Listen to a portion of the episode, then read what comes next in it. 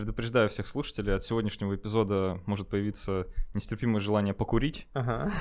Привет, это Крит-мыш, подкаст для тех, кто мыслит критически. В студии я, его постоянный ведущий Александр Головин, и сегодня со мной в студии Мегабайт-меди находится ведущий и автор YouTube-канала эс эм тэ-научный подход Борис Цацулин. Привет. Да, привет, Саш, привет, спасибо, что... Можно мне в камеру смотреть? Да, да, смотри, куда хочешь. Да, очень просто. Тут вот разные. Со всех сторон окружили. Да, спасибо, что пригласили. Спасибо, что пришел. И... Ну, оба довольно много времени посвятили с тобой э, разбору такой курению. темы, как да, курению, э, в частности, э, теоретической подготовки, так сказать. Mm-hmm. В плане... Ну и практически тоже, на- надо отметить. Спасибо, что да. каждый раз ты подчеркиваешь, да, в плане вейпинга uh-huh. и электронных сигарет. И поэтому сегодня как раз то, что мы с тобой обсудим, э, есть ли смысл в переходе с обычных сигарет на электронные, или нужно электронные тоже вот срочно-срочно бросать? То есть это та, та польза, которую мы вот примерно попытаемся сегодня для слушателей вывести. Mm-hmm.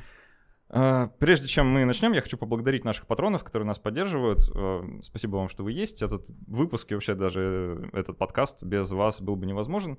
Если вы хотите стать точно таким же классным чуваком и поддержать нас, uh, приходите по адресу патреон точка ком слэш критмаус. Там, в общем-то, все наглядно и подробно написано. А основная задача — это накинуть деньжат для развития проекта, правильно? Ну да, было бы неплохо. Вот, вот это правильно, да. Надо не стесняться, подкидывать денег побольше, чтобы Спасибо, Борис. Подкастов было больше. Рад, что ты сегодня здесь.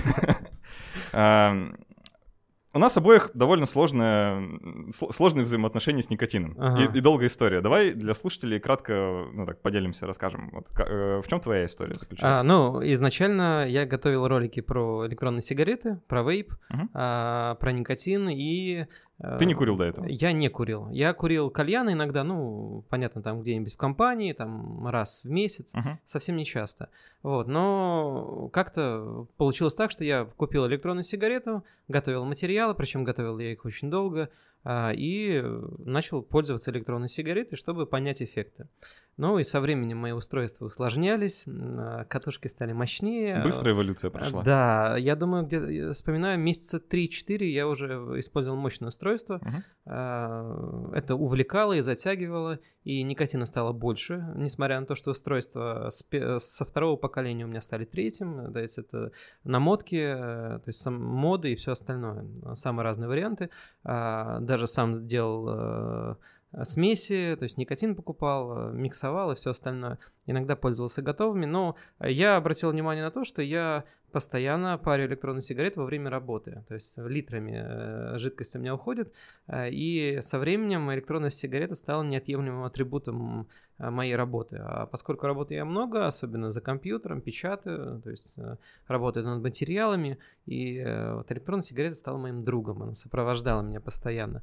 Вот. Но как только я закончил э, тему, как только я выпустил все ролики, я решил от электронной сигареты отказаться. Вот. А, а все, это связано с тем, что на определенном этапе у меня электронная сигарета не сломалась, там села зарядка, были какие-то проблемы с катушкой, а я был в компании, ребята курили, и у меня возникло желание покурить. Ну, просто. И я это связываю не с желанием получить никотин, а... Или, а именно с желанием повыпускать облака, потому что это составляет вот такую очень важную часть ритуала парения, курения. И у меня была загвоздка в том, что я много очень курил сигарет впоследствии, потому что сигареты давали слегка другой эффект, более приятный, чем от вейпинга. Mm-hmm. А, то есть это угарный так. газ, головокружение, такое расслабление в теле. В вейпинге этого нет, больше стимуляция такая и повышение тревожности, а не mm-hmm, снижение да. стресса. От э, табака эффект был другой, это связано с тем, что в табаке помимо никотина есть еще множество других компонентов, и они дают специфический эффект, который узнаваем именно от табака. И э, я пристрастился к сигаретам, и некоторое время, месяц-два я курил сигареты, и курил их в большом объеме, очень много, потому что все-таки хочется выпускать дым в большом объеме, как было... с вейпом, вот, но сигареты такого не позволяют, поэтому добирал объемом. Mm-hmm. Вот, ну и в итоге я бросил все, и то, и другое, и э, этому очень рад. А, неплохая история. У меня все случилось несколько более так, размазанного mm-hmm. времени. У тебя это сколько заняло? Два года, три года? А, где-то, ну вот если строго без вот таких разрывов по времени, год. Вот, год. Наверное, год, да. Ну это краткое знакомство. Да, да, короткое, да. А, я впервые попробовал сигареты еще в школе, вот, mm-hmm. но мне, честно, не понравилось. То есть я вот никогда не был э, курильщиком сигарет, э, никогда себе не покупал вот, пачку, чтобы там, ходить курить, никогда так, у меня такого не было. То же самое, да. Да, но говоришь, что при этом в объемах промышленных просто, да. Нет, вот я, серьезно, сигарет курил мало. Но в... Ну, где-то в конце старших классов, да, я пристрастился к кальяну, mm. и вот кальян стал моим спутником в жизни очень надолго, то есть где-то лет на пять, наверное, на семь, а, при том, что если поначалу ты так, ну, как люди кальян курят? Ну, раз в неделю, там, где-то по выходным, да, ты расслабляешься под кальянчик. По шесть-семь раз в день иногда? Ну, шесть-семь это много, конечно, ага. да, но вот четыре это был мой золотой стандарт. Да, uh-huh. Чтобы вы представляли, каково это курить четыре кальяна в день, то ты просыпаешься, куришь кальян, потом ты ну, никуда не идешь, естественно, а как можно после кальяна-то куда-то идти еще? Потом ты обедаешь, куришь кальян, ага. вот, потом где-то там часов в пять куришь кальян, а потом перед сном. Uh-huh. Ну, иначе никак, да, просто не уместить больше. Еще это отнимает очень много времени. Естественно, это же приготовление. Ну, ты оптимизируешься, да, ты, ты учишься как-то сглаживать углы, использовать там... Больше нек... чаш, заранее готовить. Ну да, да, фольгу не готовить каждый раз заново. Угу. Ну, в общем, все вот это. А, а потом в моей жизни появился, появилась электронная сигарета первая. Ага, да, тоже как бы прогресс быстро пошел. То есть там, если вначале я купил, там это было второе поколение, то есть такие уже с баком, mm-hmm. да, вот, которые ты заливаешь и паришь, ходишь со съемными испарителями. А, впоследствии я перешел на тоже бак, но более мощное устройство, а, а потом перешел уже на устройство вот нового поколения, которое, с, ну, дрипка так называемая, mm-hmm. да, mm-hmm. где нет бака, ты просто сам вот капаешь туда жижу. Самые вкусные пары. Наверное, вообще это испытание, говорить об этом всем, да. И я заметил, вот каждый раз, когда я переходил на новое устройство, я как будто заново для себя никотин открывал, потому что все вот эти эффекты, да, они со временем сглаживаются, mm-hmm. ты перестаешь чувствовать вот этот вот э, пинок, да, э, вот это повышение работоспособности, оно все уходит, остается только вот это вот... Постоянная потребность. Да, э, только, только это остается. Да. Да. А всякий раз, когда переходишь на новое устройство, чувствуешь прям вот этот скачок в качестве доставки, прям mm-hmm. чувствуется, что вот, ага, вот затянул, и все да, сразу да. в мозг, прям конкретно, без промежуточных этапов. Вот. И, конечно, от этого всего было очень сложно отказаться. Вот э, я полгода назад, э, в, зимой, в начале зимы я бросил. Э, на самом деле, с той подачи даже. Я дальше расскажу, как это происходило. И я до сих пор вот, ну, как-то несколько страдаю по этому поводу, потому что если вижу, как кто-то парит, да, или кто-то... Ну, курение не вызывает таких чувств. Вот если кто-то парит рядом, то, да, блин, вот чувствуется, хочется. Mm-hmm. Не, не хватает вот этого, даже не столько никотина, да, сколько вот самого процесса. Ритуала, да. Да, ты сидишь за компом, тоже там что-то работаешь, печатаешь, и вот нет вот этой штуки, которую ты хватаешь, тянешь в рот, да, паришь, выпускаешь mm-hmm. эти облака, играешься с ними там как-то, да, отвлекаешься, еще что-то. А, вот этого всего нет, это, конечно, как-то вот что-то ушло из жизни, да, вот. И пустоту приходится чем-то заполнять. Едой, например. Едой, да, вот это... Классика, да. Да, я сознательно это делал, потому что я точно знаю, что, блин, вот хочется покурить, все, пойду в столовую, съем пирожок, что-то такое. Вот, давай поговорим тогда, а почему... Ну, я могу сказать, почему я решил бросить.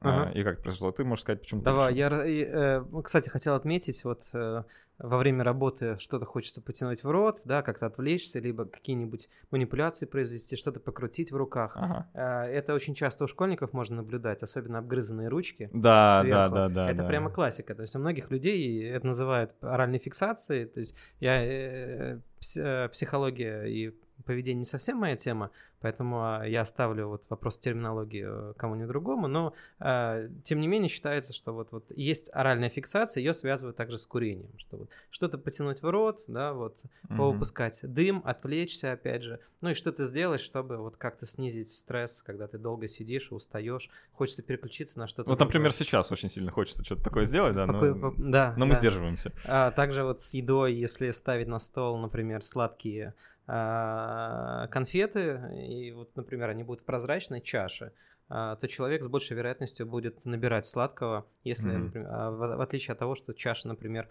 не прозрачная, а вот то есть просто темная, затемненная, и человек не видит конфет. С этими семечками или орехами С... то же самое. То же самое. Если они есть, хочется потянуться и съесть их побольше. Причем такие вещи на работе также связывают с проблемой ожирения, то есть набором веса, когда человек просто не замечает, что он набирает дополнительно калорий, просто потому что еда легко доступна, и визуально ее можно сразу увидеть, схватить, отвлечься, съесть, получить удовольствие дополнительное и так далее. С курением то же самое, то есть если, если на столе лежит электронная сигарета или просто сигарета, то вероятность того, что ты покуришь, она вот крайне высока, по опыту сужу, и потому что вот я читал из именно исследований поведения.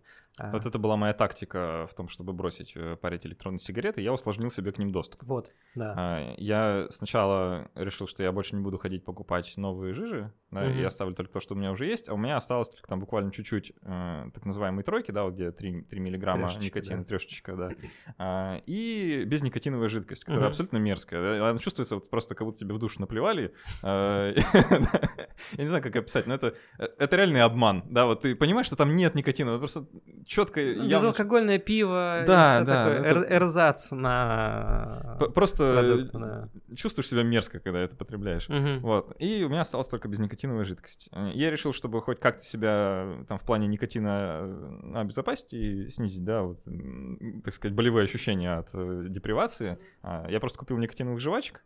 И mm-hmm. вот надо сказать, я вот тогда опять ощутил этот эффект никотина, потому что они, конечно, тоже дают по шарам, что называется. Да, да. И чувствуется эффект. Да, я решил, что вот у меня будет две жвачки в день, и не будет никотиновой жидкости.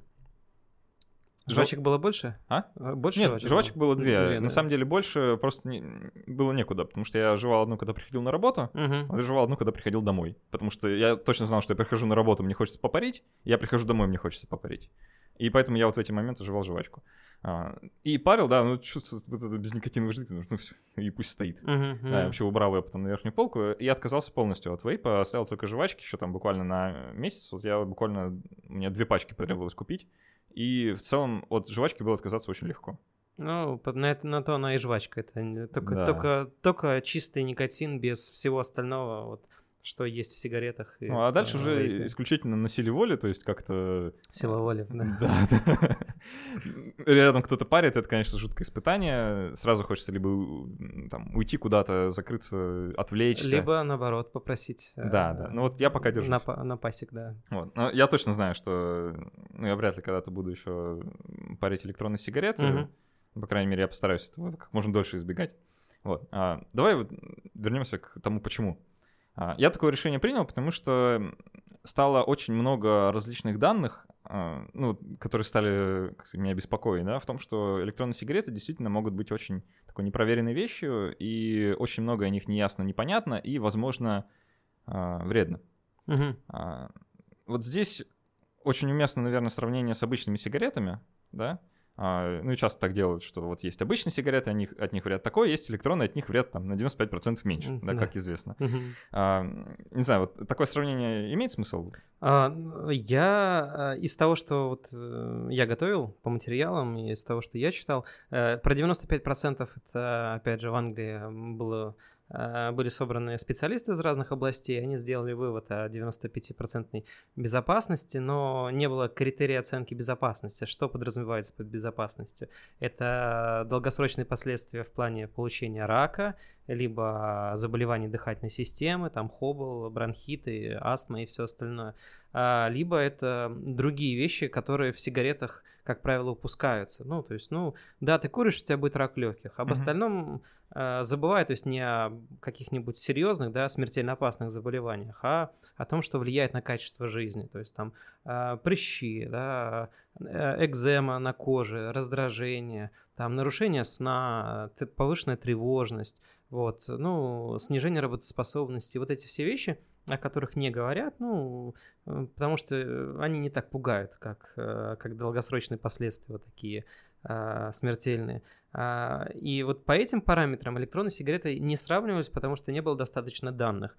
Тем более у всех людей устройства крайне были разные, была эволюция поколений. Сложно станд- стандартизировать, да, да, да, нельзя, нельзя сказать, вот к- даже с сигаретами то же самое, нельзя сказать, что значит конкретный вот тяжелый курильщик. Человек может выкуривать три пачки в день, он будет курить сигареты не до конца, То есть, ну, и долго сигарету держа в руках, она дымится, сгорает потихонечку, вот, э, остается немного табака, и в итоге э, в сравнении с человеком, который курит одну пачку, ну, прям очень интенсивно и до конца, и полностью вдыхает весь дым, который, э, который втянул, то есть не держит его в ротовой полости, но в таком случае мы можем сравнивать этих людей. Это курильщик средний и тяжелый курильщик.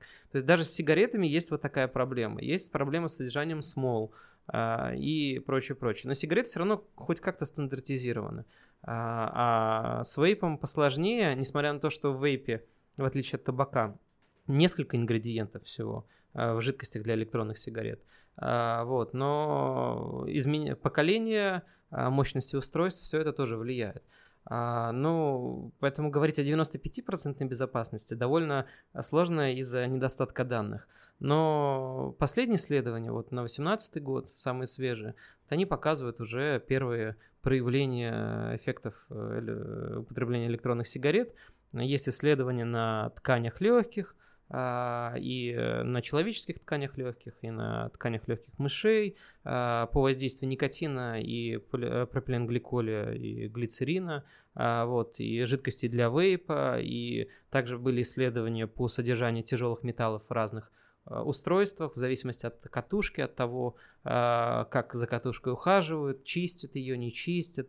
То есть как заливают, какой бак, из какого металла он сделан. Параметров очень много. Их всяких, да. Переменных действительно много, и э, поэтому правительство как-то пытается стандартизировать устройства и вписать их вот в какие-то хотя бы рамки. Но это сложно сделать, потому что с сигаретами э, история не хуже. Это новые капсулы, в каждой капсуле разный вкус, разный ароматизатор. Все ароматизаторы тоже имеют воздействие на легочную ткань, могут быть респираторными раздражителями и так далее по списку. То есть здесь есть полная неизвестность, но электронные сигареты как тренд, как что-то новое, очень активно исследуются. А сигареты как уже э, вещество, которое вошло в культуру, и оно уже давно в ней. И люди курят, и курят много, э, продается на каждом шагу, и как-то вот ажиотажа вокруг сигарет такого нет. Ну, есть антитабачные э, организации, которые занимаются, да, там, э, снижением риска, там, оздоровлением населения, какие-то там проекты вводят. Но, про, несмотря на это, электронные сигареты э, даже в некоторой степени лучше исследованы, чем обычные сигареты. У нас есть длительность употребления сигарет, вот, но у нас есть меньше данных по всем компонентам, которые есть в сигаретах, и о влиянии каждого из компонентов известно а, то есть меньше. Это из-за того, что просто там очень сложный состав? Да, и, и он меняется, он очень вариативный, да. В зависимости от табака, от сорта. Вот, например, самый простой пример, я недавно был в Таиланде, вот, я недавно был в Поволжье, А, был в Таиланде, и там а, сигареты а, специфические. Люди, которые курили, говорят о том, что они невкусные, они не вставляют, нет эффекта. И более того, туда добавляют специальную траву. Ну, вот у них культура трав активно развита, аюрведа, да, соседние ага. страны и все остальное. Вот, там добавляется специальная трава, которая, по идее, должна отбивать желание курить сигареты. То есть сигареты становятся... А всем-то специально добавляется специально, для этого? Да, это политика вот такая нового, нового короля вот, по тоже снижению... потребления табака, и также вейп запрещен вообще.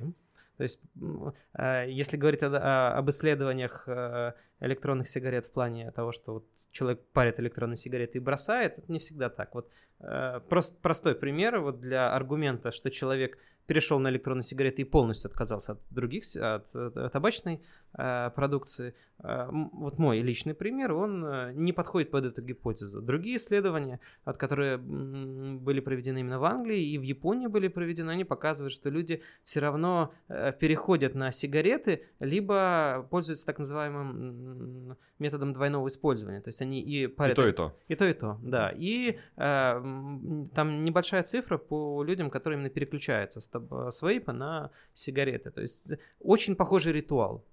Если говорить о ритуале, то нельзя сказать, что электронные сигареты полностью помогут бросить курить.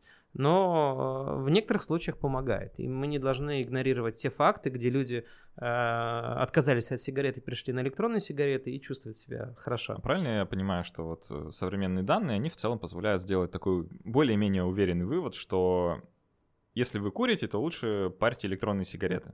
В общем, да, да. И из того, что есть, и по... То есть в электронных сигаретах нету того количества канцерогенов, там, табакоспецифических нитрозаминов, которые считаются вот основными, основной причиной развития онкозаболеваний. И их нет в электронных сигаретах. А количество там ацетальдегида, формальдегида и прочих тоже компонентов, которые уже доказано, известно, оказывают канцерогенное воздействие на ткани, их тоже там нет. И на основании этого мы можем сказать, что электронные сигареты безопаснее вот по этим параметрам.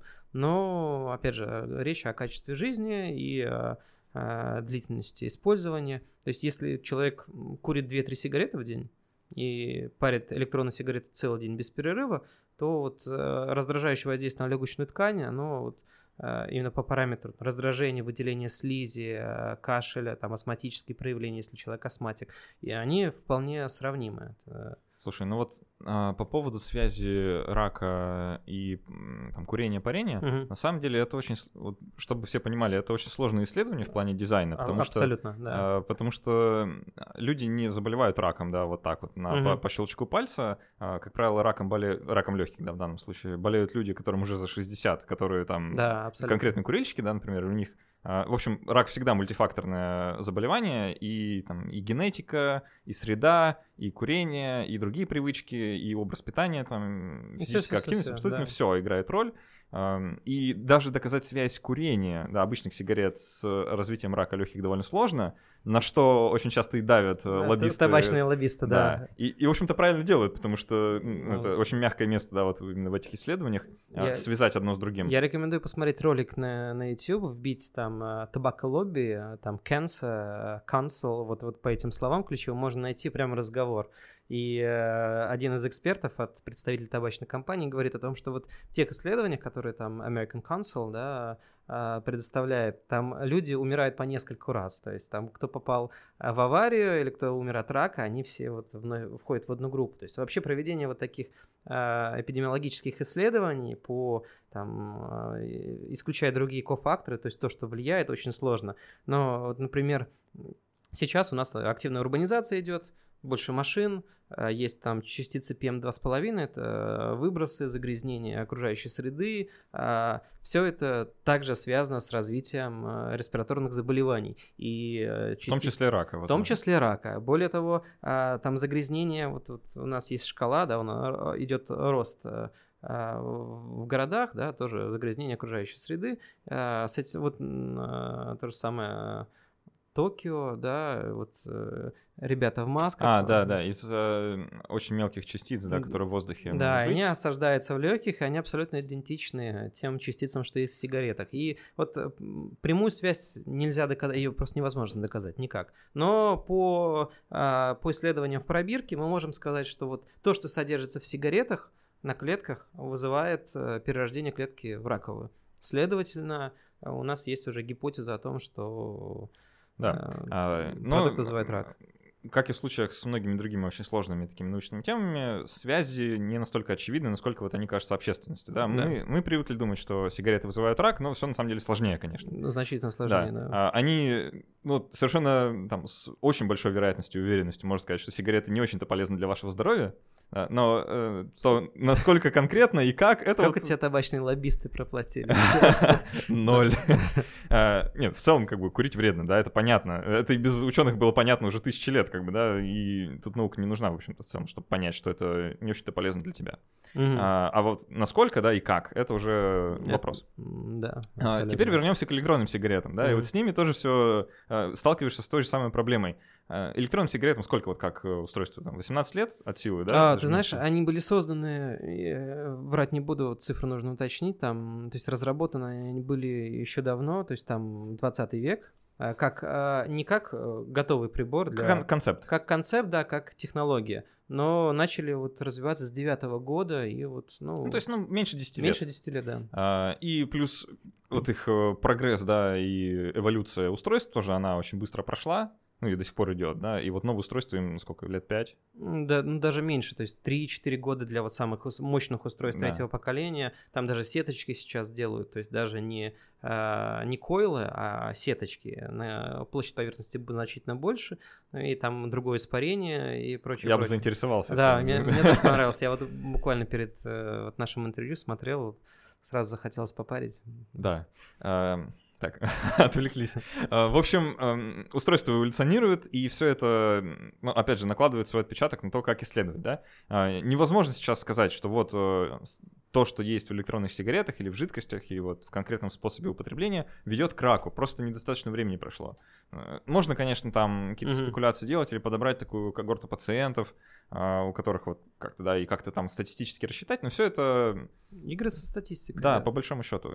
И нельзя сказать там, что электронная сигарета безвредна. То есть этого тоже утверждать нельзя на основании этих же исследований.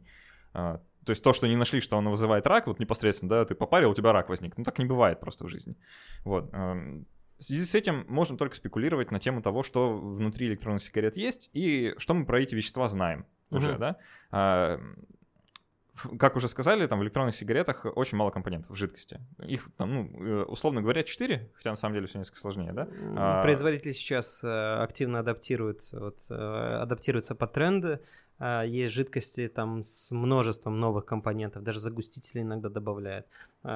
Есть жидкости, по-моему, они китайские, но там они похожи на молочный коктейль. Они и пахнут так же, и они прям густые-густые. Это специально сделано, то есть там каррагина добавлена и стабилизаторы разные, чтобы вот прямо захотелось даже аж выпить, налить себе маленький коктейльчик такой. Вот да, да, даже до такого доходит. Класс. Плюс компоненты ароматизатора, они разные, от разных производителей. Это пищевые ароматизаторы.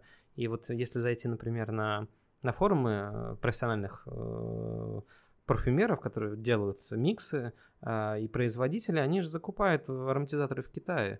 Э, то есть там а стандартизировать ароматизатор сложно. То есть там есть определенная степень очистки ароматизатора при изготовлении. Ну и плюс нет никакого давления со стороны регулятора, да? да? То есть сейчас, ты можешь туда добавить, да. по, по большому счету, все, что, что угодно, хочешь, да. есть, и, и не писать об этом. Е- есть, не знаю, для эфира или нет, есть же даже жидкости с добавлением э, тэ гэ ка и прочих производных э, каннабиса.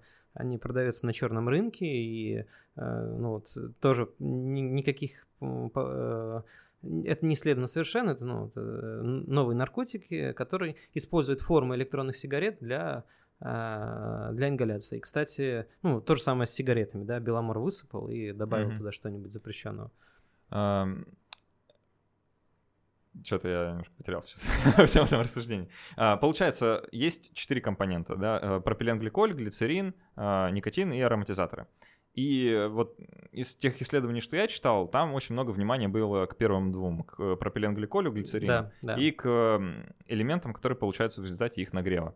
То есть там вот все вот эти страшные штуки, которые заканчиваются на дегид, mm-hmm. да, всякие альдегиды и прочая дрянь, которые вот и в сигаретах обычных есть, в результате горения получается, и в целом и в воздухе, и в городе присутствует.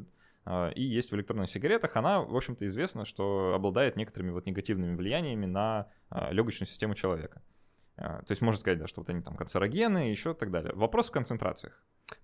И, да, вопрос действительно в концентрациях, и было выявлено, вот, начиная с первых поколений, первое поколение, самые простые устройства были исследованы на, на компоненты, которые появляются при разрушении полипри, ну, пропиленгликоля и глицерина, но их количество было крайне мало, как говорится, и на этот вопрос закрыли. Через несколько лет начали воспроизводить эти же исследования уже на более новых устройствах, и там появилось, появились опасения на тему очень высоких концентраций.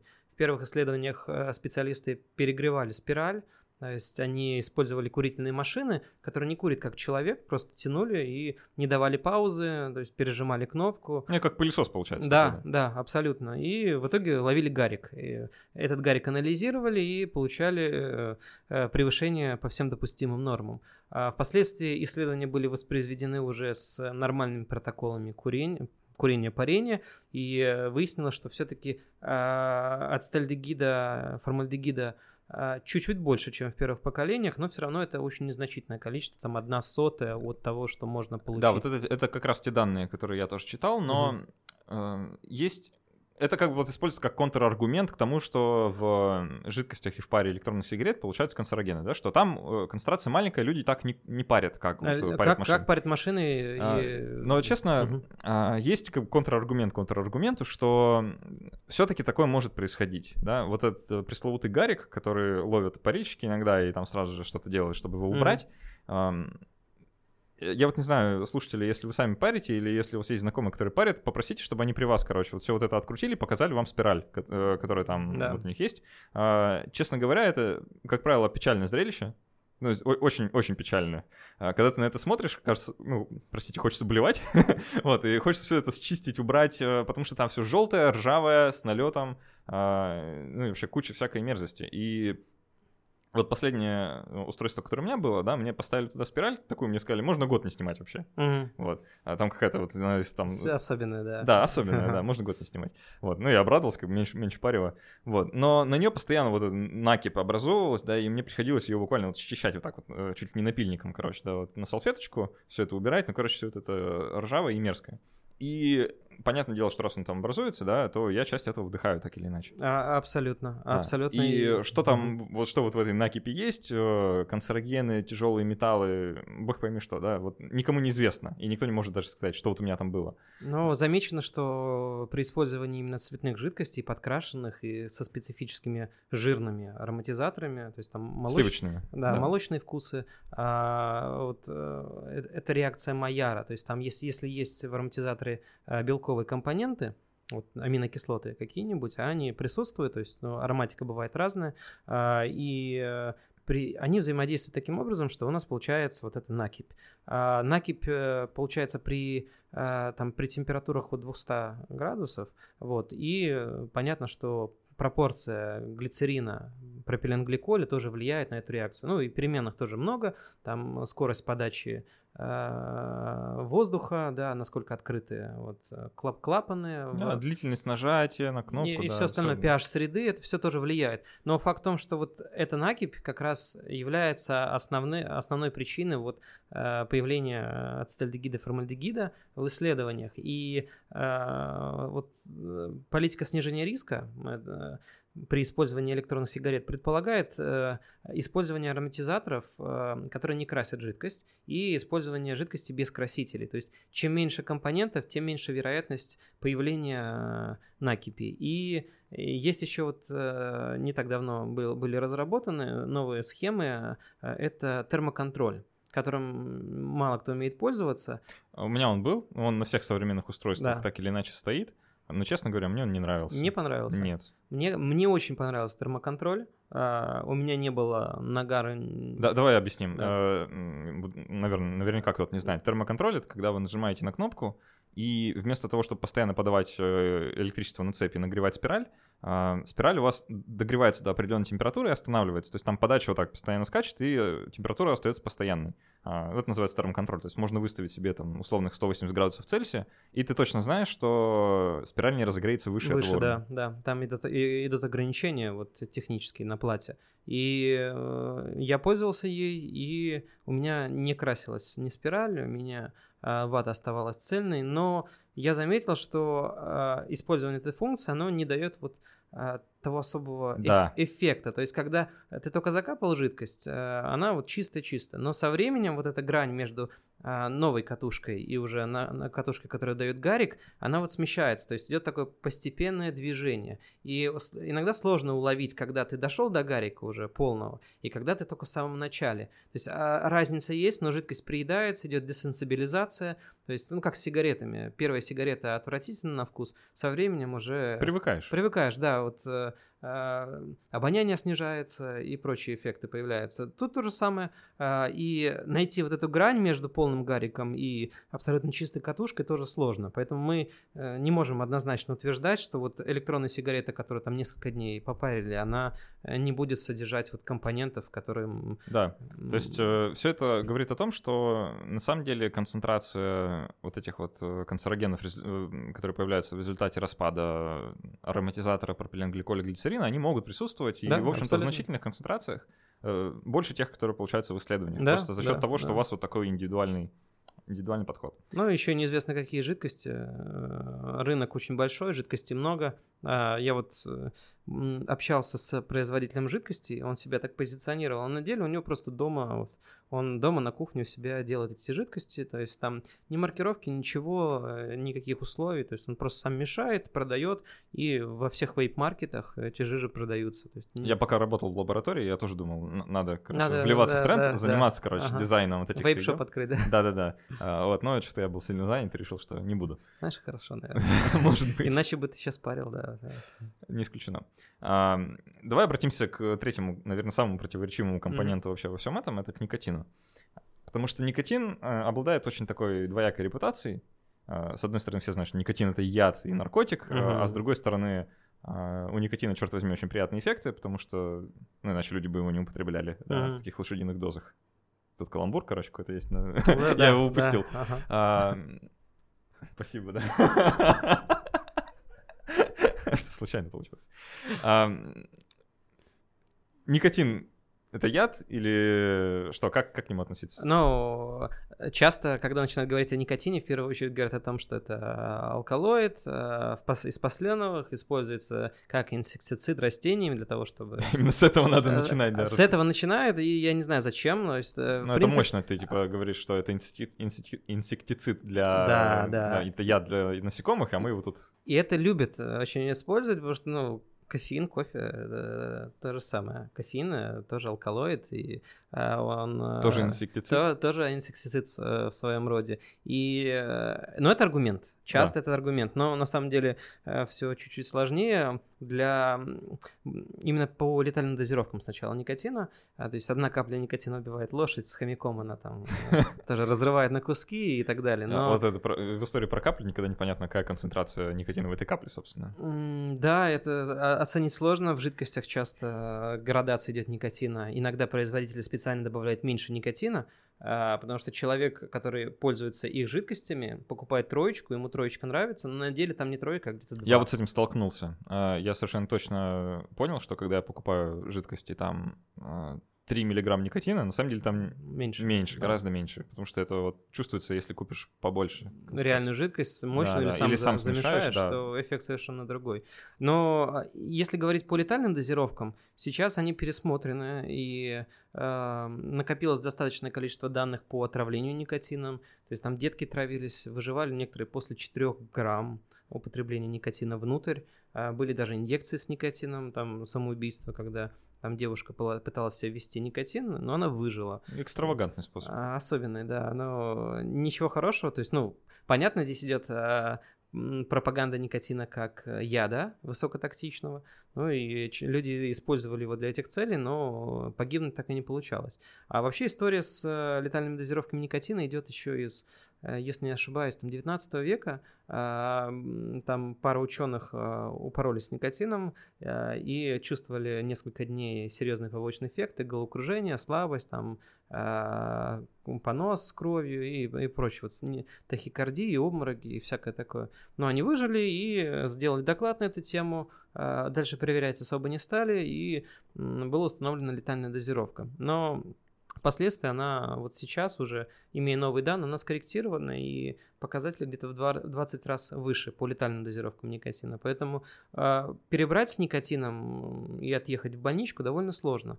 А, умереть еще сложнее, но, опять же, это возможно, если там использовать никотиновые бустеры, закапывать их в себя. Но через сигареты или электронные сигареты можно получить легкую передозировку. То есть это тахикардия, это головокружение, это тревожность, тремор, отсутствие сна и вот эти эффекты, которые в первый раз... Знакомы, знакомы всем, э, кто когда-нибудь пробовал да. парить. Или курить, или, или начинают курить, курить да. те же самые эффекты появляются, потом они уходят, идет, опять же, э, привыкание к э, дозировкам, и дозировки необходимо выше, чтобы, э, вот, чтобы получить такой же эффект. Это по, э, по дозам. Э, если говорить об эффектах долгосрочных, то никотин хорошо исследован в качестве фармакологического препарата. как никотиновый спрей или никотиновые жвачки. Также никотин исследуется в рамках лечения там, нейродегенеративных заболеваний, болезни Альцгеймера, Паркинсона. В целом можно сказать, что никотин является таким неплохим нейростимулятором. Да, да. То есть он э, подстегивает работу мозга, и э, вот если отвлечься от каких-то его соматических эффектов, то есть там тахикардии... На, перифер... на периферии, да. Да, да. Э, в общем, сконцентрироваться на том, что вот есть в мозгу, то в целом эффекты у него хорошие, да, положительные. То есть он повышает работоспособность, улучшает там... Стимуляция небольшая. Да, да, да. да, да то да, есть да, как... То есть... Его часто сравнивают даже с кофеином. Вот, в целом есть... справедливо. У кофеина очень похожий тоже эффект. Да, и, и, и длительность развития привыкания, и необходимость повышения дозировок, и дальше эффект отмены, они все крайне похожи. От никотина очень легко отказаться в чистом виде. Вот со жвачками, опять же, то есть тебе необходима стимуляция, та, которую ты получал из электронных сигарет, но твое желание получать стимуляцию еще завязано на истории с ритуалом парения. Вот, давай вот про это немного, потому что э, у никотина есть репутация как самого аддиктивного вещества в мире. В мире в целом. Да, да. Да. То есть, э, то есть вещества, которые вызывают наиболее сильную, наиболее быструю, ярко выраженную зависимость. Угу. Ты согласен с подобным? Нет, абсолютно не согласен, потому что исследования по зависимости от никотина проводились именно на сигаретах. То есть речь идет о сигаретах, где никотин один из компонентов. А в сигаретах есть еще там ингибиторы моноаминоксидаза, недавно были открыты. Угарный газ, он тоже оказывает определенный эффект, такой расслабляющий. И еще есть компоненты, которые не, неизвестны, но тоже оказывают эффект. То есть они не изучены детально. И все вместе, вместе с сигаретой, вместе с этим ритуалом, мы имеем вот высокую зависимость от а, никотина в сигаретах. Но и впоследствии, когда человек вырабатывает уже у себя привычку постоянно курить, отказ от сигареты вызывает желание вот простимулироваться. Если принимать никотин в чистом виде, то э, человеку этого будет недостаточно, если у него есть уже предыдущий стаж курения. И были э, клевые исследования на курильщиках, где давали пустышку, ее прокапывали никотином. Э, они курили ее не до конца, то есть там не было табака, там э, нейтральная была смесь, и они курили, получали никотин, никотин оказывал вот такое останавливающее действие. А, то есть э, эффект насыщения. Человеку mm-hmm. не хотелось больше, уже достаточно. Уже. Он чувствовал, что не хочет больше, обжигающего действия было. А, вот. Но впоследствии, когда давали уже э, деникотинизированный, то есть без никотина, э, табак, человек его курил с удовольствием и докурил до самого конца. Все это наводит на мысль, что, в общем-то, дело не в не никотине. Не в никотине, да. да. Дело не в никотине. Хорошее, кстати, название, да. Дело неплохо, да. А. А, и... Вот это мой случай, мне кажется, да, потому что, как ты уже сказал, эм, жвачка, я с нее легко слез, потому что ну, никотин и никотин, mm-hmm. да, вот он оказывает этот эффект, я и без него вполне могу. Но вот чего мне не хватает, и что давали электронные сигареты, дают сигареты обычные, это... Вот у тебя есть повод выйти на улицу, например, да, ты работаешь, сидишь в офисе. Прогуляться. Прогуляться, да, да на свежем Отлично, воздухе выйти, да, так абсолютно. Сказать. То есть Или это... в компании пообщаться да. с, с курильщиками. А, да. То есть это, это, это не преувеличение и не ирония даже, да, выйду, подышу воздухом. То есть этого реально не хватает. Вот, например, недавно я ходил на одно мероприятие, да, и, ну, то есть нужно было долго сидеть в помещении. Угу. А, и я просто чувствовал потребность выходить, да, я просто выходил, просто стоял на улице. Сменить обстановку. Да, да, да. да. И это было вот, ну, просто реально приятно. Да, все выходили покурить, а я выходил просто стоял. Угу. А, и, конечно, ну, это несколько стрёмно, ну так, ну, ложово получается, да, ну, выходишь и стоишь. Но, тем не менее, приятно. И вот этого не хватает. Да, и mm-hmm. это то, что дает вот именно этот ритуал, и ты на это подсаживаешься моментально. Ну, как с кофе, выйти, попить чашечку кофе, тоже, тоже абсолютно то же самое. И в армии кто не курит, тот продолжает работать. Да, да, как там называется, кто курит перекур, перекур остальные да, продолжаем копать. Было. Да, это а... как, как здесь не закуришь? Здесь социальное есть давление. И насчет примера с, с никотином. Я тоже приведу аналогию уже из сферы питания. То есть у нас есть сахар. И есть э, продукты, которые э, с, край... с высокой вероятностью человек может употреблять постоянно. Это сладкие продукты, джанк-фуд и все остальное. Там выпечка, конфетки и прочее. Если э, мы рассматриваем продукт как систему из компонентов, из нутри... э, макронутриентов, э, и в них есть сахар, и сахар дополнительно делает продукт более привлекательным. То есть есть вкусный пончик и так далее, и в ней есть сахар. Если мы исключаем сахар из пончика, пончик не будет таким вкусным. Но если мы будем отдельно есть сахар ложками, то мы не получим того желаемого эффекта. Ведь говорят, что сахар тоже наркотик. И поскольку он есть в продукте, то, значит, сахар вызывает сильную зависимость. То есть, не рассматривая продукт в целом, выделяя отдельный компонент и его демонизируя, мы не получаем результата, употребляя сахар в чистом виде. Никотин, например, исследован, ну, изучен, есть на рынке, он изучен, он довольно давно изучен, и он доступен, и даже во Вторую мировую войну, когда не было э, заменителей, ну, когда не было табака, были заменители табака, их почему-то никто не прокапывал никотином в этом, хотя знали, что никотин уже есть в составе табака, об этом было известно. Никотин в чистом виде никто не употребляет с утра, вот я встану и закапаюсь никотином, чтобы меня прям вставило. Такого тоже нет, нету очередей из подростков, которые там жвачки хотят купить с никотином или спрей, чтобы там... Хотя, казалось бы. У пороза в подъезде, этого тоже нет, хотя вроде как как самый мощный наркотик. А, все это история о том, что важен контекст. Контекст, да. Абсолютно. Не, не да. вещество, а контекст его употребления. А, давай вот про социальное и, собственно, употребление. Есть такая, такое понятие, как пассивное курение. Угу. И в случае сигарет, в общем-то, показано, что пассивное курение может приводить к ряду очень-очень негативных вещей, в том числе к тому же развитию рака, плюс некоторых... других заболеваний, там, сердечно-сосудистой, легочной системы, и вообще в целом находиться рядом с курящим человеком, по крайней мере, долго. Не, это просто неприятно. Да? Не, ну, неприятно, это ладно, вредно. Да? А, то есть мы об этом что-то знаем. Угу. В случае электронных сигарет существует ли вторичное парение? А вторичное парение было исследовано, оно было исследовано, опять же, в сравнении с сигаретами. Исследовали по метаболиту никотина катенин, вот, угу. и его исследовали в слюне и в моче у тех, кто находился рядом с курильщиками и парильщиками э, и подвергался воздействию паров. И было выяснено, что в целом концентрация катенина у пассивного парильщика, если так можно сказать, у человека, который находится рядом с парильщиком, она была в два раза меньше, чем у человека, который находился рядом с курильщиком.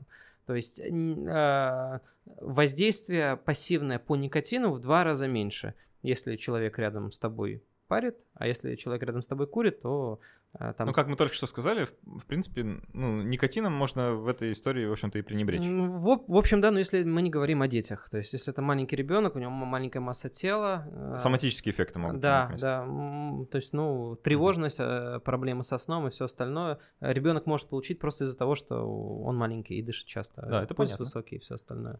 Логично. А как быть вот со всеми этими канцерогенами, про которые мы говорили? А, их, то есть, они были тоже изучены, были изучены вейп-шопы самые разные, и в целом ученые приходят к мнению о том, что остальные компоненты в такой низкой концентрации, что ими можно пренебрегать. Но... Опять же, сложно говорить о том, что этим можно пренебречь, хотя бы потому, что запаренное помещение, где много вот э- пропиленгликоля глицерина в воздухе, вот взвешенного, ты это вдыхаешь, по ощущениям это все равно, ты, ты вдыхаешь что-то извне. Это чувствуется, да. Это чувствуется, и ты это видишь. Самое главное, что вот это можно наблюдать. А вот мелкие частицы, которые вот находятся в обычном воздухе, выходя на улицу, их не видно, они не видны вооруженным взглядом, то есть глаза не видны. В этом вся разница. Да, но воздействие у них значительно, значительно, ну, выше по вот негативным эффектам. Также они откладываются в легких. Были клевые эксперименты, которые именно в Китае были проведены на крысах. Им там в среднем по четыре сигареты в день давали, накуривали их камеру. И если переводить на человека, то где-то это было равносильно шестнадцати годам курения, две пачки, там двадцать четыре сигареты в день. Да. И легкие крыс были с такими вкраплениями, то есть это откладываются мелкие частицы углерода, наночастицы, и они откладываются... Классические на... такие легкие курильщики. Лег... Да, легкие курильщика, именно вот не те, что показывают на выставках, там обычно показывают легкие подверженные уже он- онкологии, да, легкие с раком, и вот здоровые легкие каких-нибудь там ребят шестнадцати лет, то есть... И там по возрасту есть разница и по наличию заболеваний. А если мы смотрим именно легкие курильщика, который умер не от рака легких, то все равно на них видны вот такие э, поражения, то есть э, под плеврой откладывается вот, вот эти частички. Они изучены были на, на моделях животных, изучены были на тканях людей. И да, это все вот эти частицы пи эм два и пять, они есть в сигаретах. Я небольшую рекламку вставлю, у меня есть ролик, где... где мне патологоанатом, я, мой друг, мне очень нравится от него получать поздравления, там, Борис, там, будь здоров, патологоанатом. Ага, мило, да. Да, очень приятно. Вот, но и он высылал легкие людей, которые были, ну, которые курили, у которых высокий стаж, и которые не курили, живут в разных областях. Боюсь спросить, он тебе по почте их прислал? А, не, не... Ну, фото высылал, и, и видео высылал, и, ну, если сравнивать легкие здорового человека, который не курит, но живет в городских условиях, и легкие человека, который курит и живет в городских условиях, то легкие курильщика будут погрязнее, но, тем не менее, воздействие окружающей среды тоже есть, его нельзя недооценивать. Разговор вообще о пассивном парении и пассивном курении в целом приводит к нас к выводам о необходимости регуляции. И угу. вот как ты считаешь... Ну, в случае с курением понятно, да, вот у нас сейчас есть ряд законов вполне жестких, да, которые ограничивают свободу курения в общественных местах, на улице, э, недавно в коммуналках запретили на кухне курить, mm-hmm. не знал, да, не, теперь не. штраф за курение в коммуналках на кухне, Ого. там, полторы тысячи рублей. Не, неплохо, так ну, же как в поездах и да, в да. самолетах. Вот, э, если в поездах и самолетах уже давно как бы решением соответствующей компании было запрещено вейпить, да, то вот в общественных местах все еще технически можно. Mm-hmm. А, и вот как ты считаешь, нужны ли какие-то законопроекты, которые будут ограничивать э, вейпинг там на улице? Ну, лично мое субъективное мнение на основании вот тех входных данных, которые я имею, э, я считаю, что ограничения должны быть, опять же, с восемнадцати лет. И э, чем больше рекламной кампании, чем больше демонстрации продукта, чем больше дети вокруг видят парящих или курящих людей, тем выше вероятность того, что они э, тоже будут э, пользоваться этими продуктами. Да, вот тут, да, мне тоже кажется, что здесь история даже не столько в том, что вот в воздухе появляется там страшный никотин. Это вторично, да. Это пофигу. Есть э, реально вот такой э, образ, да, которому хочется следовать. Вот смотришь, как они выпускают эти красивые облака, да. и, блин, хочется так же. И э, есть куча примеров, да, когда молодые люди, там, школьники и так далее, которые никогда не курили, возможно, не курили бы, вот они подсаживаются под общественным давлением, потому что все парят, все курят. Да, и в целом, ну, это, конечно, плохо, да, потому что дети, да, они еще не могут как-то там принимать самостоятельные решения mm-hmm. в своем здоровье. В целом, мне кажется, что они бы и так курили, просто что-то другое. Но, да, мы вот как общественность, да, мы должны что-то вот с этим сделать. Мне кажется, что, в принципе, со временем электронные сигареты пройдут, наверное, тот же путь, что и обычные, да? Я думаю, да. То есть они будут стандартизированы, будут строже анализировать состав.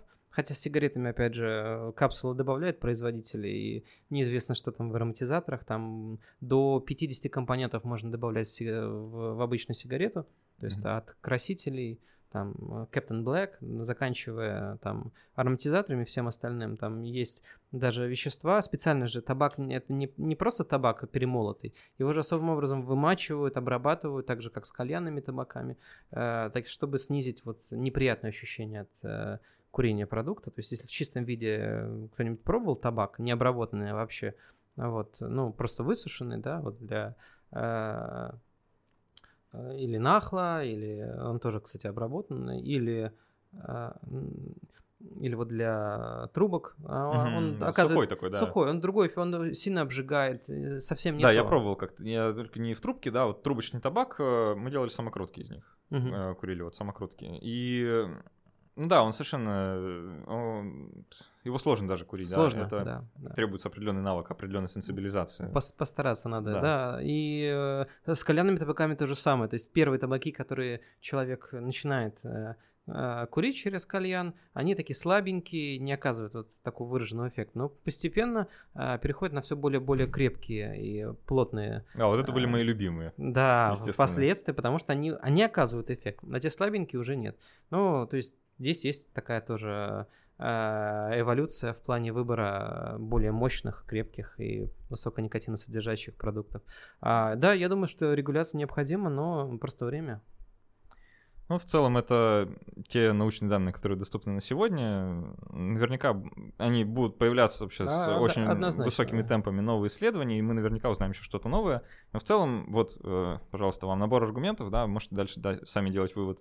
бросать ли вам сигареты, переходить на вейп, либо сразу бросать все mm-hmm. и не курить ничего, что, наверное, самый лучший вариант. Ну, здесь я бы рассмотрел здесь еще момент того, что само, сам процесс курения, ритуал курения, он уже он не дает тех преимуществ, которые давал ранее. То есть первое, первое время парение приносит приятные эффекты, потом идет привыкание, и уже парение просто становится необходимым. Все, что остается, это очень обременяющая привычка. Да, да, абсолютно. Время, деньги и так далее. Кстати, книга Аллена Карра про курение, она крайне неплоха тем, что вот на, там, на двухстах страницах почти на, в течение всего повествования просто объясняется, почему сигареты – это пустая трата времени, денег и здоровья. И, в принципе, как с любым веществом, если его употреблять на постоянной основе в большом количестве, то оно просто вплетается в жизнь, и без него никуда. А тех эффектов, которые были, вот эта первая магия, она уходит. Вот. Неплохое подведение итогов. Угу. Магия уходит. Магия уходит, да. да.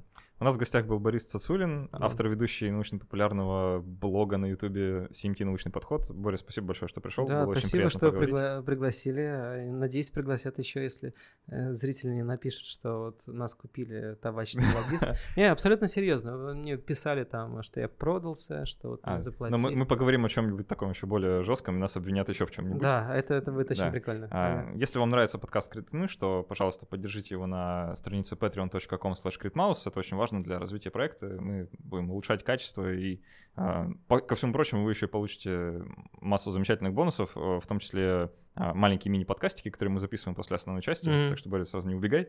Okay. Вот, э, и розыгрыш книжек и прочие-прочие интересные дополнительные материалы по темам. Я, я, я просто знаю, что очень эффективно для того, чтобы объяснить э, зрителям, слушателям, зачем э, вообще день, деньги скидывать. Можно просто рассказать, сколько вы сейчас получаете, и что вот это... А, я, могу, я могу сказать, да, сколько, я... сколько мы получаем и сколько мы тратим. Да, а, да. Самое забавное, что вот производство одного эпизода обходится примерно там, в полторы... Ну, меньше, наверное, полторы тысячи рублей, плюс-минус. Угу. Да, ну мы, конечно, экономим очень сильно на всем, на всем, на чем можем, а зарабатываем мы в целом где-то пять тысяч рублей в месяц сейчас. Угу. Вот, то есть э, сейчас я на подкаст потратил больше денег, чем заработал с него за все время. Да, но это да. как бы нормально, наверное, на определенных на, этапах. На, на первых этапах, да, но если нет хорошей монетизации, поддержка зрителей, то есть YouTube не даст ту монетизацию, которая ну, возможна. Конечно. Ну вот, одиннадцать эпизодов уже протянули, посмотрим, что будет дальше. Да, так что кидайте денежки по десять рублей с каждого человека, если там восемьсот с чем-то подписчиков, то уже восемь тысяч рублей. Да, это... Спасибо, Боря. Да, напишите в комментариях, удержались ли вы от того, чтобы покурить во время нашего разговора. Угу. Мы вот удержались, но было, было, было сложно. И до встречи через неделю. Да, все, всем пока. Спасибо.